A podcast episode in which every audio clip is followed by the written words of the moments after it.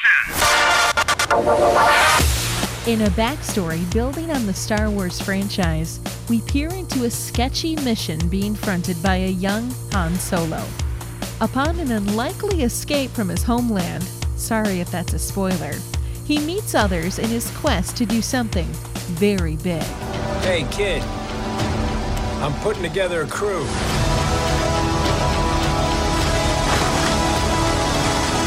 You in?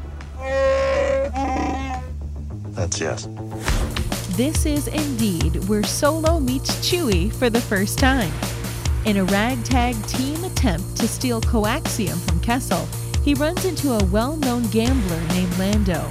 Lando not only owns a little ship called the Millennium Falcon, but he wants to operate with Solo by his side and to further his own profits.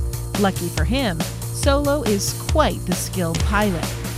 Not quite as popular on opening night as other recent Star Wars movies, Solo: A Star Wars Story is more of a standalone film. Those who haven't followed Star Wars films wouldn't be lost in the details. There are familiar scenes with multicultural characters and species, lighthearted jokes along the way, and a big emphasis on us versus them across the galaxy. The good guys and the bad. As expected, many depictions of violence between the power-hungry and mistrust among leaders make their way to the screen. Murder and violence are threaded throughout, and gambling, drinking, and parties are glorified.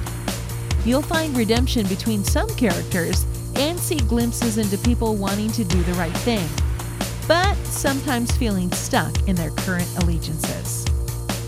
I'm Rachel, the Cinema Mom, giving you permission to enjoy the movies.